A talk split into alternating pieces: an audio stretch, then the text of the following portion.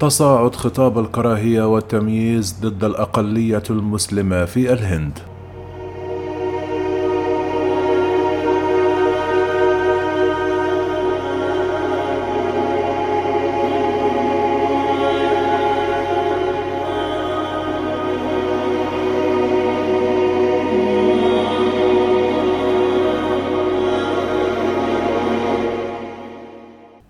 يقدر المسلمون في الهند بنحو 200 مليون نسمة، ما يجعل الهند ثالث أكبر بلد من حيث عدد المسلمين في العالم بعد إندونيسيا وباكستان.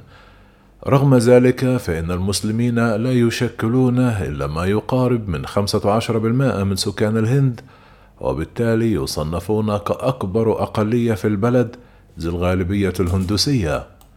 خلال الأشهر القليلة الماضية تكثفت بشكل ملحوظ الأخبار عن تصاعد ممارسات التمييز بحق المسلمين في الهند، وبلغ الأمر ذروته عند نشوب أزمة دبلوماسية حادة بين الهند وعدد من الدول الإسلامية نتيجة تصريحات حول النبي محمد صلى الله عليه وسلم أطلقتها المتحدثة السابقة باسم حزب بهاراتيا جاندا الحاكم نور شارما، والناطق الإعلامي السابق باسم الحزب كومار جندال.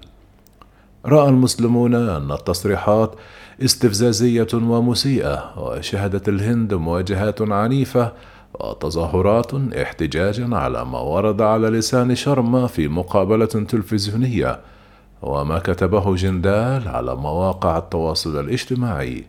ولكن بالرغم من نفي السلطات الهندية المستمر اتباعها أي سياسة تمييزية ضد الأقلية المسلمة، سجلت العديد من الجهات الحقوقية ومراكز الأبحاث خلال الأشهر الماضية أعمال عنف ضد المسلمين، وأكبت خطاب كراهية علني على لسان عدد من قيادات الحزب الحاكم، وفي وقت اعتقلت الشرطة الأخير على خلفية تصريحاته. وجهت محكمة هندية اللوم لشارما وطلبتها بالاعتذار لأنها تسببت بإشعال النيران في البلاد. يرى مختصون في الشأن الهندي أن موجات الكراهية ضد المسلمين تصاعدت منذ وصول حزب بهاراتيا جانتا إلى الحكم وتحقيقه فوزا ساحقا في انتخابات عام 2014. تدهورت الأمور بشكل ملحوظ عام 2019 مع إقرار البرلمان الهندي تعديلات على قانون المواطنة الصادر عام 1955، وتسبب التعديل بالجدل لأنه كفل للمهاجرين الهاربين من الاضطهاد الديني في باكستان وبنغلاديش وأفغانستان حق الحصول على الجنسية الهندية إن كانوا من أتباع الديانات السيخية والهندوسية والبوذية والمسيحية والجيانينية والرازداشتية، ولكنه استثنى المهاجرين المسلمين. يومها قال الحزب الحاكم أن السبب في ذلك يعود إلى كون المسلمين لا يعدون أقليات مضطهدة في البلدان المجاورة بعكس أتباع الديانات الأخرى. لكن التعديل أثار موجات غضب في الهند، إذ رأى كثر أنه يتنافى مع الدستور الهندي ومع مبادئ حقوق الإنسان، إذ يقصي جماعة من نيل جنسية بلد ما بسبب دياناتها. يقول حقوقيون أن التعديل تكريس قانوني لمناخ كراهية عام تعززه خطابات قادة الحزب اليميني الحاكم تجاه الأقلية المسلمة. وصنف تقرير صدر عن لجنة خبراء دوليين مستقلة في تموز يوليو الماضي المسلمين كأقلية مضطهدة في الهند بعد مراجعة سلسلة انتهاكات وصفت بالجدية لحقوق الإنسان سجلت بدءا من عام 2019. وبحسب أدلة جمعتها اللجنة تشمل الانتهاكات اعتماد السلطات لقوانين وسياسات تستهدف المسلمين أو تنعكس عليهم بشكل سلبي أكثر من غيرهم. يضاف إلى ذلك فشل الدولة في الهند في حماية المسلمين من هجمات تستهدفهم يصل بعضها حد القتل والتعذيب. من خلال العودة إلى خطابات علنية لعدد من السياسيين البارزين في الحزب القومي الهندوسي الحاكم، تقوم السردية المهيمنة على رسم صورة سلبية عن المسلمين من خلال تضخيم عدد من القضايا أبرزها الخشية من تحول المسلمين إلى أكثرية في البلاد خلال سنوات، ذلك ما تستبعده الإحصائيات، لكن الهاجس الديموغرافي يحضر بكثافة على لسان القوميين الهندوس ويدعو بعض قاداتهم اتباع الديانة لتكثيف الإنجاب، التهويل بما يسمى بجهاد الحب، إذ يأخذ بعض القوميين الهندوس على عاتقهم منع الزيجات المختلطة بين أتباع الإسلام والهندوسية، قائلين أن هناك رجال مسلمين يدعون أنهم هندوس للزواج من هندوسيات وإجبارهن على اعتناق الإسلام. العودة إلى أحداث دموية في تاريخ الهند خلال حقبة حكم المغول التي امتدت لنحو 3 قرون، وخصوصا خلال حكم السلطان أبو المظفر محي الدين محمد الملقب بأورنجزيب عالم كير في نهاية القرن 17.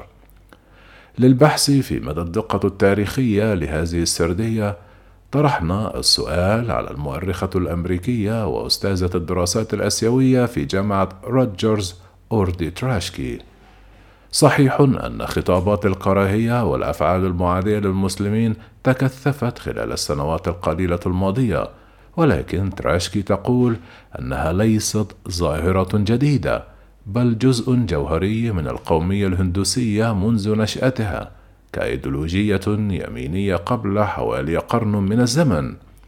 وبحسب تراشكي فإن عقيدة الهندوفة القومية الهندوسية كانت تعد في السابق وجهة نظر راديكالية هامشية لا يفكر أي هندي محترم أن يتبناها، ولكن ما تغير الآن هو أن القوميين الهندوس باتوا يحكمون البلاد. وبحسب عقيدة هندوتوفا فإن المسلمين هم العدو الرئيسي والعقبة التي يعرف الهندوسيون هويتهم.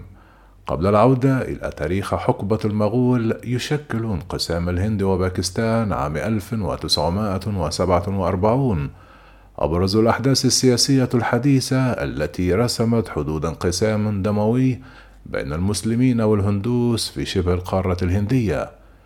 أدى الانقسام في نهاية الحكم البريطاني إلى تهجير الملايين وتفريق العائلات عن بعضها وإلى سقوط قتلى يقدرون بمئات الآلاف. وبحسب دراسة لمجلس العلاقات الخارجية، وهي مؤسسة أمريكية مستقلة ودار نشر تختص بإصدار دراسات حول السياسة الدولية، فإن الدستور الهندي يكفل المساواة بين كافة شرائح المجتمع.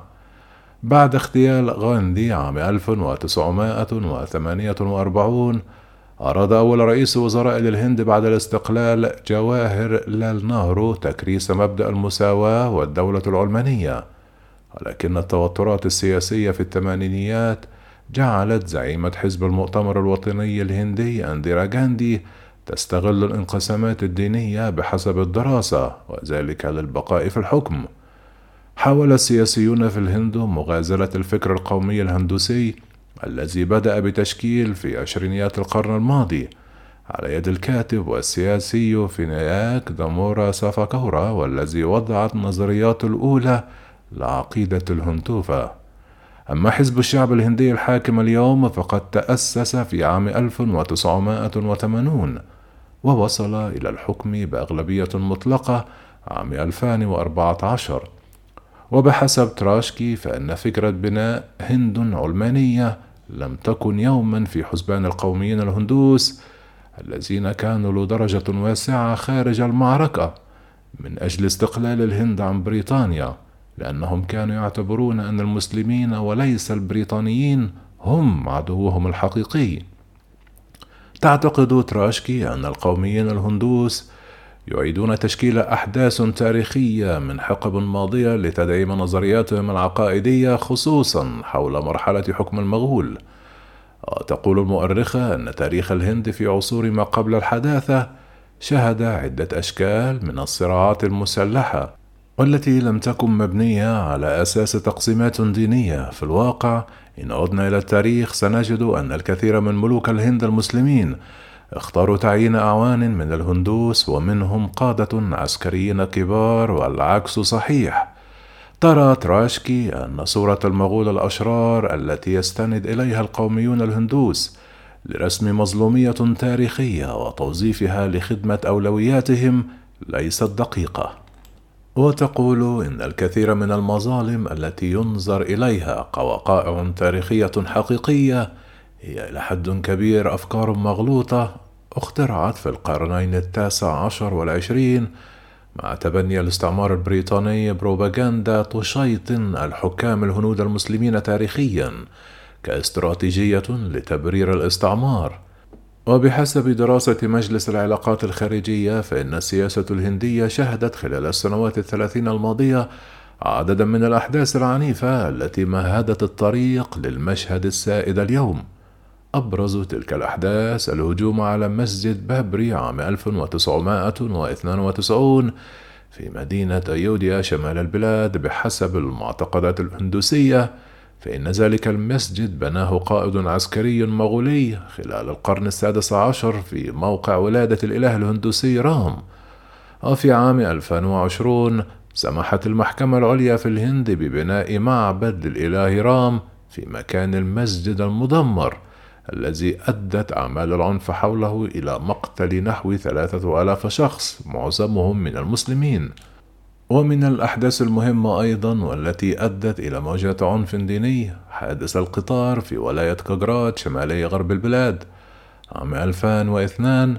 أدى حريق في القطار إلى مقتل عشرات الحجاج الهندوس وألقي اللوم على المسلمين في الحادثة مما أدى إلى أعمال قتل وعنف طالت مواطنين مسلمين وتدمير مصالحهم وأماكن عباداتهم. تشير تقارير حقوقية خلال السنوات الماضية إلى أن الهجمات على المسلمين تكثفت خصوصا مع تشكيل بعض الهندوس فرق مراقبة لتعقب تجار ماشية المسلمين واعتراض طريقهم وصولا إلى قتل بعضهم رفضا لذبح البقر التي تعد حيوانات مقدسة عند الهندوس. يستند القوميين الهندوس في سرديتهم الكارهة للمسلمين إلى اعتقاد راسخ بأن الهند هي بلد هندوسي في الأساس وأن المسلمين دخلاء على النسيج الهندي الأصلي للبلاد. وبحسب المؤرخة تراشكي فإن هذه السردية غير دقيقة تاريخيا فشبه القارة الهندية لم تكن أبدا خلال تاريخها الثري والمتنوع هندوسية فقط، ولا يمكننا الحديث عن الهند من دون الإشارة إلى تقاليد متعددة الأشكال والمصادر من ضمنها الثقافات الإسلامية. تقول يبلغ عمر التقاليد الهندوسية بأشكالها الأولي نحو 3500 عاما، في حين أن تاريخ الهند أقدم من ذلك بكثير. من الناحية الدينية يمكننا القول أن التقاليد القبلية تشكل أقدم التقاليد الدينية في شبه القارة الهندية وليست الهندوسية في الأصل. كانت التقاليد الهندوسية محصورة وسط جماعات صغيرة في العصر الفيدي عام 1500 إلى 600 قبل الميلاد في الشمال الغربي للبلاد أو ما يعرف حاليا بأفغانستان وباكستان. تلك التقاليد أخذت آلاف السنين لتنتشر سواء على المستوى الجغرافي أو عبر طبقات المجتمع الهندي كما تغيرت بشكل جذري عبر الزمن. وبالنسبة لتراشكي لا يمكن أن نتخيل الثقافات الهندية على تنوعها في الفن واللغة والملابس والأدب وغيرها من دون تأثير انتشار التقاليد الإسلامية في شبه القارة الهندية على مدى 1300 سنة الماضية. تقول حين يصرخ القوميون الهندوس جاي هند أو النصر للهند فهم يستخدمون كلمة هند ذات الأصول الفارسية العربية، كما أن الوجهات السياحية الأكثر ربحا في الهند ذات أصول هندية مسلمة بناها حرفيون ينتمون إلى تقاليد دينية متنوعة.